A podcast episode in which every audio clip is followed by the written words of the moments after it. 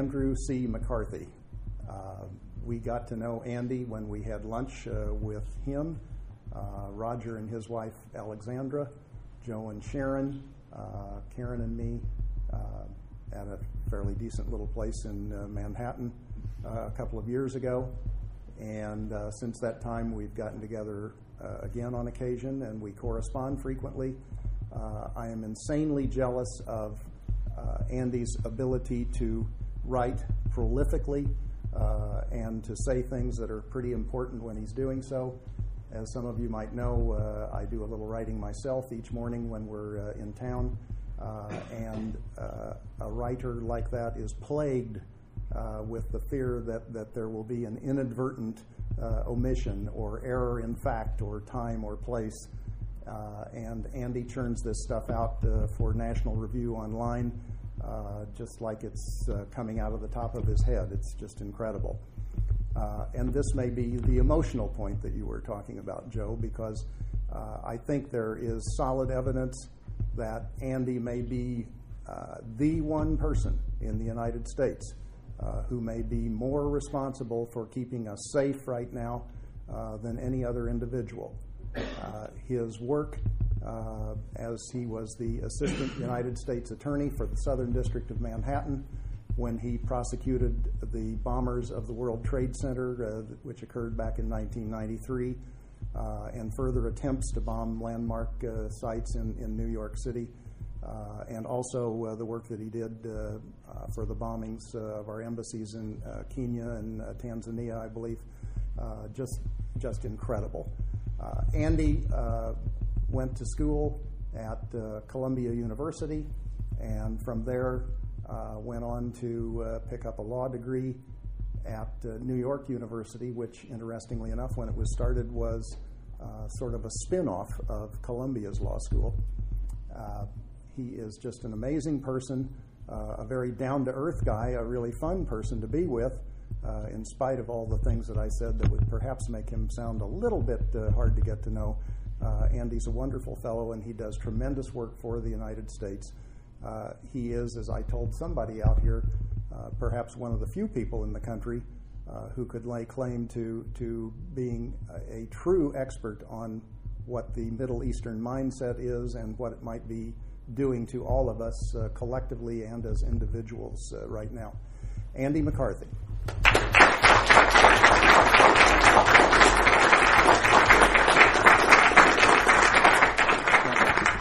Thank you so much, Dwight, for the for the kind words. I, I, I can't echo enough what Roger said about the new criterion. Although I did suggest to him that if he would just change the name of it to Solyndra, perhaps the, the, the problems could be uh, could be solved quickly. Um, I, am very grateful to, to Dwight in particular for those uh, kind remarks because they go to the the issue that I want to speak about tonight, which is um, what how little attention we've paid to the to the Middle Eastern mind in general and to Islamist ideology in particular. Um, it, it, seems that from the very beginning of our uh, confrontation with Islamists, which now goes back uh, almost fully two decades, we've gone out of our way not to see whatever the connection is between uh, Islamic doctrine on the one hand and Islamic terror on the other, which has been the, the, the main crux of what we've had to deal with. And because we've gone out of our way not to see that, there are dynamic developments going on in the world now, which I, which I think we just really don't understand, uh, and as a result, almost instinctively misinterpret. So, uh, what I thought might be useful is to try to explain what I saw when I first got into this because I, I think I had the same mindset back in 1993 uh, as most of the country did because I knew about as much about Islam back then as anybody with a reasonably good education in the United States, which, which is to say, not a whole lot. Uh, and I wanted to believe exactly what we were saying as a government, which is that um, what happened at the World Trade Center in February of 1993 was an aberration. was a fringe group, a cabal of knuckleheads who happened to be uh, Muslims who conducted an atrocious attack, which could have actually been much worse. I, have I've said before that one of the great miracles, one of the great, probably uncommented on miracles of modern history, is the fact that only seven lives were lost at the World Trade Center attack, which, you know, when you think about it, is, is less than uh, a weekend in some of the hotter spots in the United States, even. Uh, we're talking about a 1,400 pound urea nitrate bomb that was detonated at high noon on a Friday at a point in time when we proved that in that congested area of lower Manhattan, there were anywhere from 60 to 120,000 people on a typical Friday. Uh, they set off the bomb in the bottom level of the garage, and the explosion, the epicenter of it, was about two and a half football fields long, and at its highest point went up six stories. Uh, not content with trying to mass murder people in the building, and the plot was what they were trying to accomplish was to take down one tower in the hope that it would collide into the other tower and take the both of them down. But the plot, the, the ambition of it was to kill tens of thousands of people. But not content with that, they also strapped cyanide and hydrogen tanks to the bombs.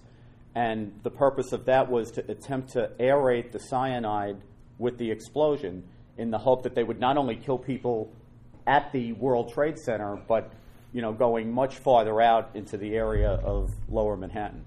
So literally, when you talk to these people afterwards, the plan was to kill tens of thousands of people. And the fact that they only killed seven under the circumstances really was miraculous. Um, miraculous in a, in a good way, uh, in the sense that the, the death toll was so low, but, but maybe with the downside that we didn't take the threat as seriously as we otherwise would have if their ambitions had met the, the atrocious conduct that they pulled off that particular day. Uh, as I said to the group last night, it's not like anybody sat around a table and said, Are we at war or is this a, crime? Um, you know, often people ask, well, you know, why did the why did we make the policy decision to take this national security problem, this obvious act of war that they did, and treat it like, like it was an ordinary criminal justice problem? And I think really, at that point in time, at least, nobody made that calculation. What ends up happening is the military is not allowed to operate inside the domestic United States. It has installations here, but it doesn't operate as a military force. Um, the only institutions of government that actually drilled to respond to catastrophic events, not just terrorist attacks, but any kind of catastrophe, were the ordinary, what we now call first responders the police, the fire department, the, uh, the emergency medical technicians, the FBI. And what happened back in 93 was we had this explosion that we actually thought was a, was a, an accident. We thought a, a, transformer had exploded. It took a while to even get around to the idea that was, we actually were dealing with a bombing. That took about two days to get to that conclusion. But what happened was the police responded, the FBI responded. Within about a week, we had four people in custody. When you have people in custody and you don't release them on bail, you have to indict them. When you indict them, the case gets kicked to a judge, it gets assigned, and then you're off to the races. So without even really thinking about it, you're in a litigation. I think it's a fair criticism that by the time 1998 comes around and our embassies are attacked, and if you think about it, by 98, we not only had by then the World Trade Center attack, the later attack or attempted attack on New York City landmarks that was the, the second part of our case the Lincoln and Holland tunnels, the, the uh, UN, the FBI headquarters. Um, they had a plot in 1994 that was called Bojinka, where they blew um, airliners out of the sky, or at least the plan was to blow American airliners out of the sky in flight over the Pacific. They never actually carried that out, but they did do a dry run, killed a, a Japanese tourist, and almost took the plane down. Uh, 1996, we have an attack at Khobar Towers where 19 members of our Air Force are killed, which turns out to be a joint attack by Iran, Hezbollah, and Al Qaeda. Uh, and then in 1998, over 230 people are killed, or 220 people are killed at our embassies in Kenya and Tanzania. I think by 1998, we should have gotten the message that this was not a criminal justice problem and that we were only emboldening the people who were trying to kill us when they would hit us with bombs and we would respond with subpoenas and indictments. Uh, as I pointed out to the folks last night, um, Osama bin Laden, the head of Al Qaeda, the orchestrator, the maestro of all this, was actually indicted by the United States in June of 1998. That's before the embassy attacks, before the attack on the USS Cole that killed 17 of our United States sailors, our, our Navy members, uh, and before 9 11. So obviously, filing an indictment and adding new charges to it really didn't do much to deter him.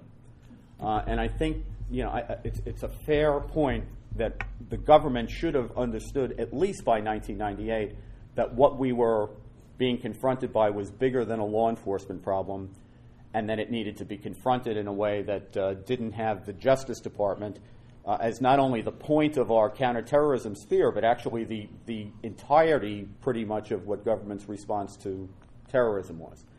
And the reason we haven't had a reprise of 9 11 is because after 9 11, we actually did change our tactics.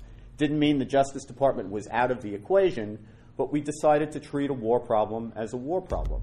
Uh, we went from the due process standards that, that, uh, that exist in peacetime in the domestic United States, and we resorted to the laws of war, which is the rule of law in wartime and has always been in the history of the United States. So we took people as prisoners rather than as criminal defendants. Uh, we interrogated them. Uh, we, we decided that collecting intelligence and preventing attacks was much more important than uh, allowing attacks to happen and contenting ourselves with conducting criminal investigations and prosecuting whoever was left to prosecute after the attacks had happened. Um, so we really do go from a prosecution paradigm to a prevention paradigm. It's intelligence based, and it is the reason why we haven't had another attack. I mean, the, the basic reason why we haven't had another attack in 10 years, I mean, you could go down probably six or seven reasons, but the most simple reason is we have killed and captured an awful lot of terrorists since 9 11. Uh, in, the, in the eight years from 1993 until the 9 11 attacks, it's frequently said by people who are championing handling terrorism as a criminal justice problem that prosecutors batted a thousand, that every single person who we apprehended in a terrorism case was convicted. And that's certainly true. But what's also true is that the every single person they're talking about for those eight years is 29 people. Eight years of attacks, uh, thousands of Americans, as it turns out, killed, and we apprehended 29 people in eight years. And out of the 29, I think 15 of them were actually tied to the World Trade Center attack. So after 1993, you're talking about 14 or 15 more people. So that really is just going to embolden your enemies if you if they continue to mass murder you and you really essentially do nothing in response.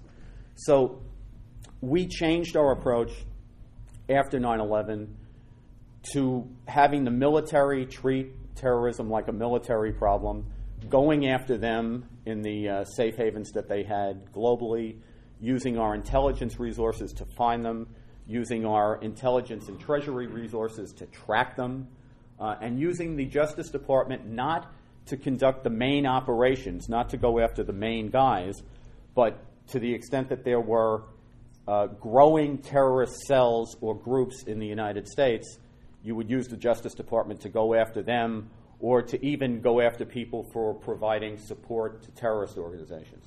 So I think that part of the threat uh, it took us a long time to get to the right place, but we're dealing with that effectively now. And it's not always a, a pretty picture, but for the most part, uh, they've done a very good job. I mean, we haven't been hit again. We've, we've been lucky on a couple of occasions, but for the most part, we have not had another catastrophic attack. We've prosecuted a lot of terrorists in the United States. We've killed and captured a lot of terrorists overseas. That part of the threat uh, is under control and works well. And look, Al Qaeda is not the organization today that it was on 9 11 for the very simple fact that from 1996 until 9 11, we allowed them to have safe haven in countries where they could train and prepare attacks. And that's what they did. Since 9 11, they've had to worry about whether they would survive through the next day. And it's a lot harder to do the kind of, uh, of planning that you have to do to carry out a 9 11 style attack if you're worried about living through the next day rather than actually planning out the attack. That part of it, I think we've finally gotten right. It took a long time to get here, but I, but I think we have gotten it right. Here's the problem it's not the main part of the threat.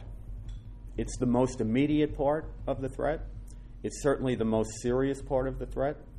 It's the most horrific part of the threat in the sense that if you have completed terrorist attacks, there's nothing that there's nothing that even equates to it in our experience. I mean, it, you go down to Lower Manhattan now, where we still don't have the the twin towers rebuilt. We'll never have the twin towers rebuilt, but we don't have the World Trade Center rebuilt into something.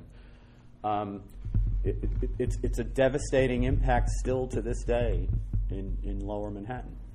Um, but that part of the threat, the terrorist part of the threat, I, I think is, is pretty much under control. What we don't have under control is how the threat manifests itself in other ways and how it is a broader and more insidious threat against our institutions. Um, going back to what little I knew about this in 1993, um, what we said as a Justice Department to the American people back then was that we had a tiny collection of maniacs who happened to be Muslim who were perverting Islam by committing atrocities under the banner of Islamic ideology, claiming to be following Islamic, uh, Islamic doctrine and Islamic scripture, but actually betraying it uh, and perverting it. And I wanted to believe that. Um, I didn't know enough to, to believe whether it was true or wasn't true, but I certainly assumed that uh, that, that sounded like a pretty reasonable explanation of things to me. Um, what ended up happening was the, the blind sheikh never testified in our trial, but you always have to prepare in the event that the lead defendant does testify. So I had to get ready to cross examine him. And I thought, you know, if what we've been saying as a government is true, if they're lying about this, if they're just perverting the doctrine, you know, I'm, I'm a Irish Catholic guy from the Bronx. I wasn't going to get into a theology discussion or debate with a doctor of Islamic jurisprudence, graduated from Al Azhar University, the seat of uh, Islamic learning. But I did think that if, if what we were saying was true, there must be three places at least where I could nail them where I could say, you say the doctrine says this, but the doctrine actually says that. Uh, so I went to work and I combed through his speeches, I combed through his book, I combed through his sermons.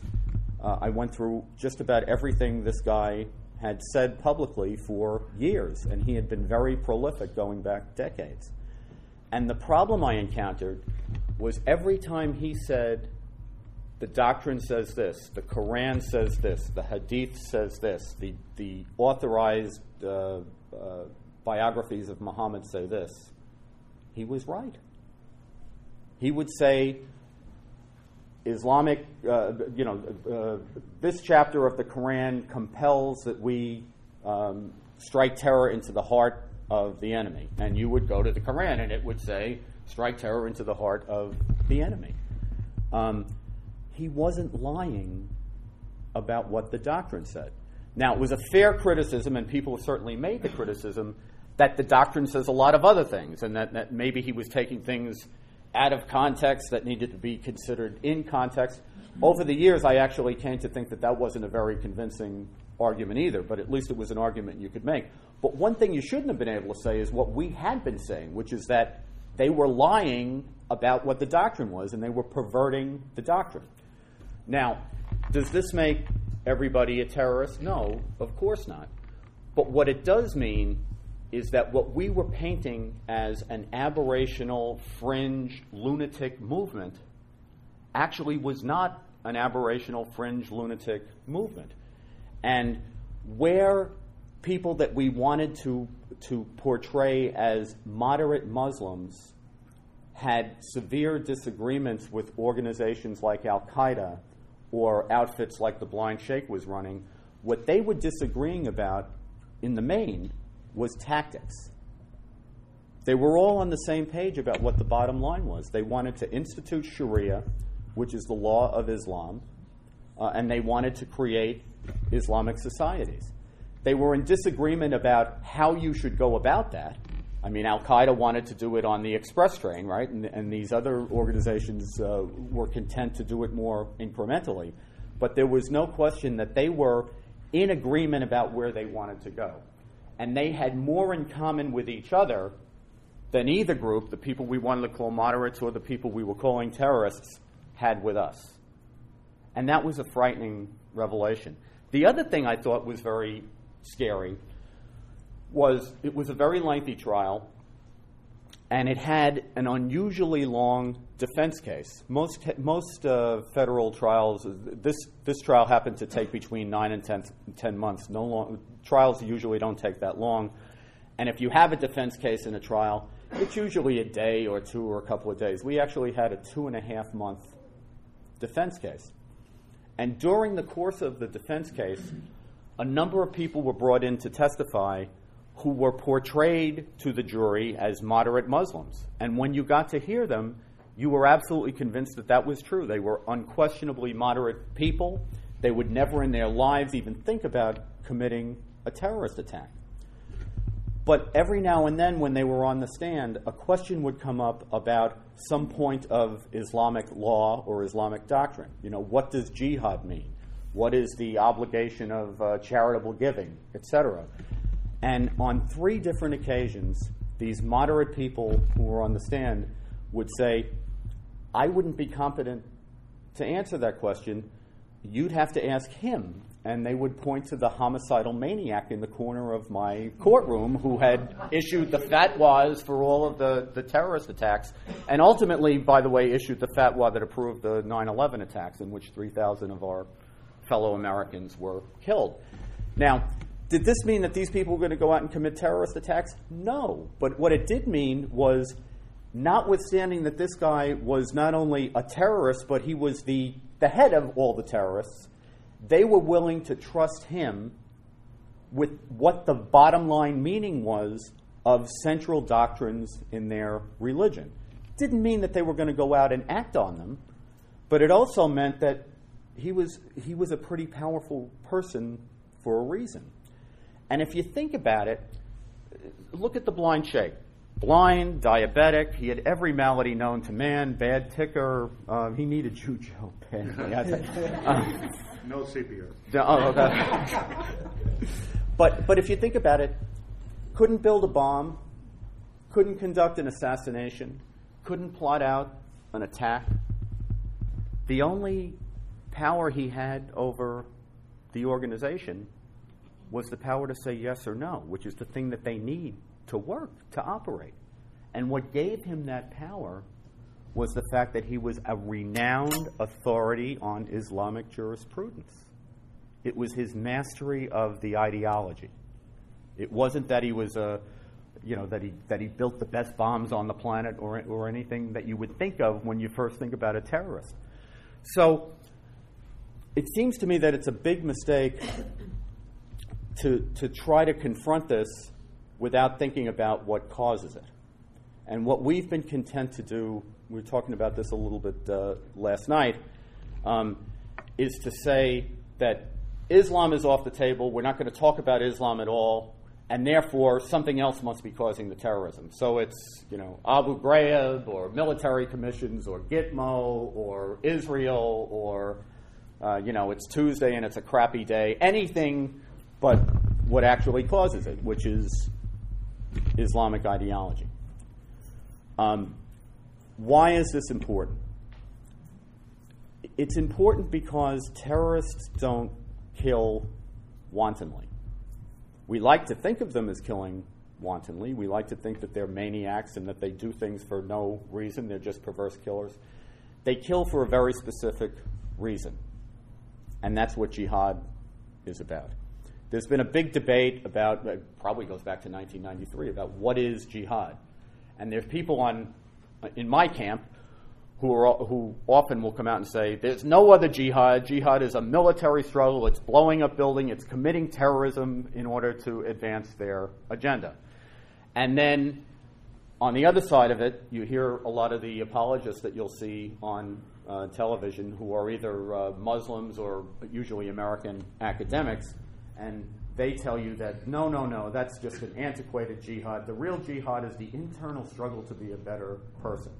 And if you listen to them long enough, you would think that what jihad is is like remembering to brush after every meal and, um, and that sort of thing. Um, neither one of these things is, is quite correct, although I think the military side of it ha- has the better um, argument here. Um, jihad is about implementing and spreading Sharia. Sharia is the Islamic legal and political system.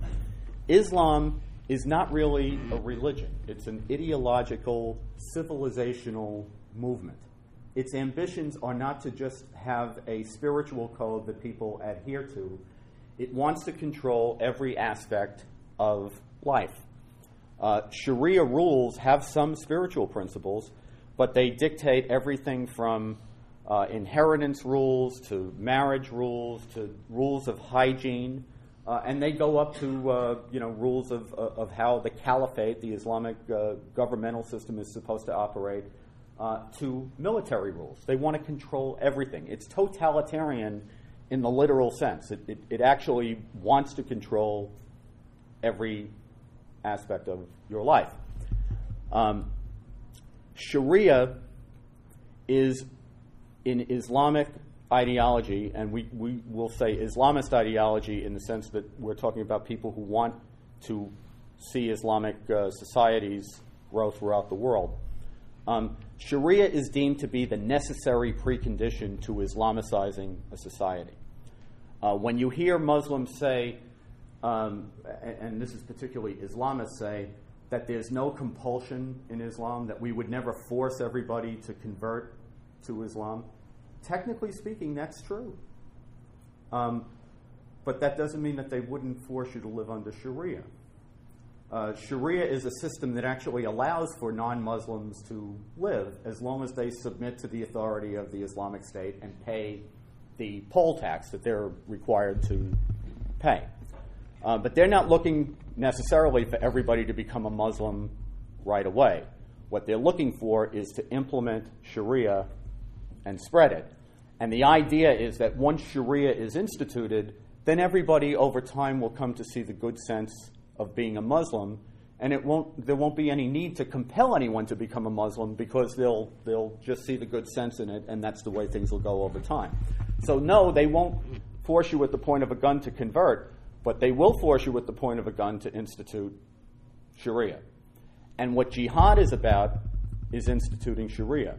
And it can be done by violence or it can be done by nonviolence. An army doesn't have to attack if the other side is willing to cede territory. And they're perfectly content to, to take what they can get without having to conduct terrorist attacks. Uh, and that's the kind of, sh- uh, of jihad we're seeing today. We're seeing what, what some have called soft jihad. Um, the Muslim Brotherhood is the most important of the organizations. We hear talk about Al Qaeda, we talk about, hear talk about the Blind Sheikh, all the terrorist organizations. It's understandable that they should be at the front of our attention given the horrific things that they can do when they carry out their attacks. But the most important Islamist organization in the world is the Muslim Brotherhood and has been since it was established in the 1920s. Unlike the terrorist organizations, Al Qaeda is just a flat out extortionate terrorist organization. They want to bludgeon you into accepting Sharia. The Muslim Brotherhood will use terrorism, but they consider terrorism to be one item on the menu. If they think that using terrorism will further the cause, they'll use it. If they think it's counterproductive, they'll be against it. But when they say that you know we're against this terrorist attack, that doesn't mean they're against terrorism. They're against terrorism in that context because they think that, you know it's a net loss for them rather than a gain for them. But the Brotherhood was started by a guy named Hassan al Banna, uh, an Egyptian educator in the 1920s, who looked at the same world that uh, Ataturk looked at in Turkey. Ataturk said Islam is what's holding us back and basically tried to purge Islam from the public square. Banna, looking at the same circumstances, said, no, no, no, the problem isn't too much Islam, it's not enough Islam, and particularly not enough of the right kind of Islam. He wanted a reformist Islam that went back to the early generations, the first generations right after Muhammad. And he had a very sophisticated, ground up, revolutionary program that really in ground when I say ground up, you, it started with the Muslim person. It built out to the family, the town, the state, the nation, and beyond. What they focused on was not necessarily terrorist attacks against people they perceived as their enemies because they felt you don't want to have terrorist attacks until you're strong enough and ready enough to exploit the, the outcome of terrorist attacks. What they wanted to do was take over the media, take over the classroom, which was probably more important than anything else, um, take over the government. Al Qaeda will not negotiate with a government because they think that if you sit down and negotiate with a Western government or a government that doesn't follow Sharia, that you're legitimizing that government. That's a, it's, a, it's a dishonorable thing to do. The Brotherhood doesn't see it that way.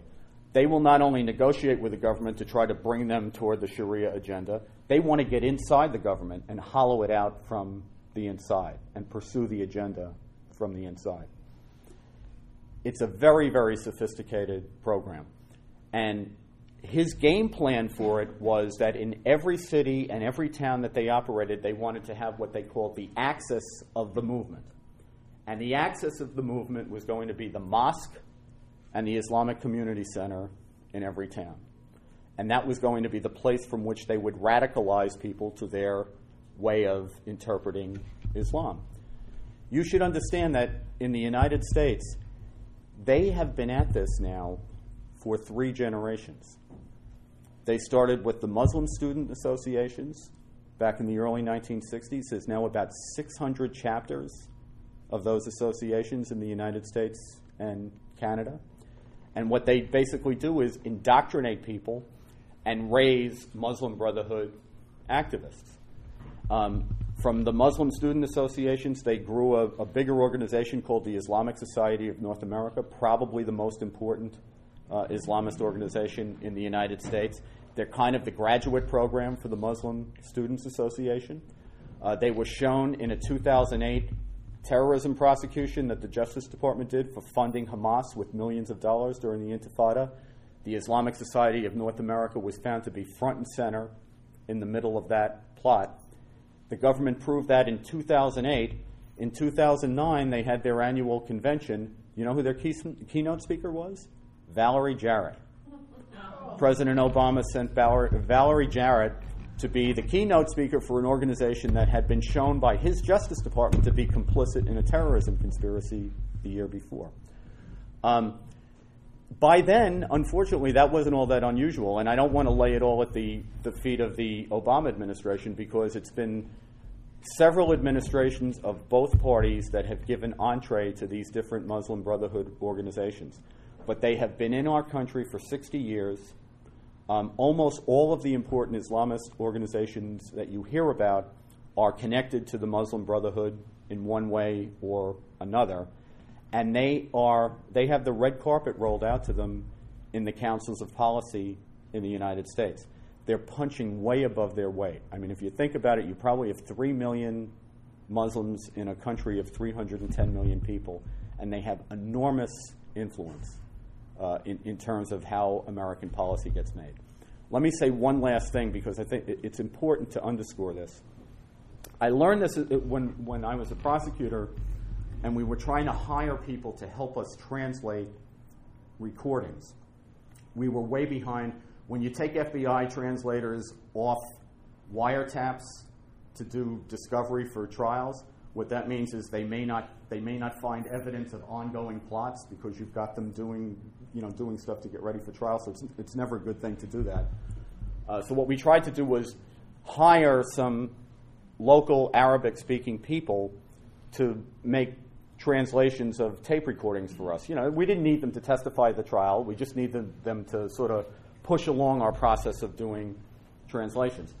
I brought four local people in from the local Muslim community who all knew what they were doing. They came in, they knew we were prosecuting terrorists, and they were there to, to try to volunteer to help us, uh, and, and they were certainly willing to do it. Every one of them, though, had one condition. They wanted me, a promise from me that no one would ever find out that they had helped the United States in a prosecution of terrorists. And that was not a commitment I could give to them because a prosecutor can only make a promise that, he's in, that he has the authority to keep. And the bottom line in a case is if a federal judge tells you to disclose something, even if you think it's wrong, you have to disclose it. So I told them I would do the best I could, and I thought I'd be able to keep their identities confidential, but I couldn't promise it. And they all declined to work for us. And it wasn't that they were worried about being killed, or, or I, I, mean, there may have been some of that. There, there probably always is that in the back of someone's mind in a terrorism case. But what they were most afraid of was that they would, they and their families would be ostracized from their communities for helping the United States against terrorists. And what we, what we found over and over again over the years is that there's a big divide in the country between the leadership of the Islamic communities, the imams and the, and the people who run the mosques and the Islamic centers, and the rank and file Muslims in the United States. In my experience, at least, the rank and file Muslims in the United States tend to be pro American and pro Western and are willing to help the police, at least if they can do it confidentially. Now, that's not a blanket statement. There's a disturbing number of people who don't feel that way. But it's nothing compared to the leadership of the mosques, which tend to be anti American, uh, anti Western, uh, and endorsing of a lot of violent, uh, not only violent rhetoric, but violent doctrine and violent literature that they disseminate freely in their mosques. We had a we, we, had a study done very recently called a mapping Sharia study that found that in 80% of mosques in the United States, they put out uh, literature which endorses jihadist violence. And in those mosques that have that material, the leadership of the mosques, particularly the imams, endorse the material and press it on people who come to the mosques. Now, that doesn't mean, again, we don't know how many people actually come to the mosques, but it does tell us a lot about the leadership, and it does tell us a lot about what's going on in those mosques and in the community. So the thought I'd like to leave you with is yes, we have to be vigilant against terrorism. Uh, and yes, I think we've done an effective job on it, and, and we have to continue to do the things that we've done to make the country safe. But the bigger threat to us is the infiltration of this ideology, which is really on a plan to walk through, to march through our institutions, just like the old left wanted to march through our institutions. Um, the last book that I wrote was called The Grand Jihad. It was not a name that I made up after sort of observing this phenomenon over 20 years. The FBI actually raided the home in Virginia of a Muslim Brotherhood operative and found documents, including a memorandum, where the, the, the, head of the Muslim Brotherhood in the United States is reporting to the head of the Muslim Brotherhood in Egypt, the global head of the Brotherhood, explaining what they think their mission is in America. And what he said was in the memo, uh, they saw their mission as a grand jihad aimed at eliminating and destroying Western civilization from within by sabotage. That's what they say to each other when they speak to each other. They make no bones about the fact that their goal is to destroy us. And my only point, and the central point I want to make, is it's not just terrorism that they want to destroy us by. So, in any event, thank you very much for your attention. I appreciate here. Thank you.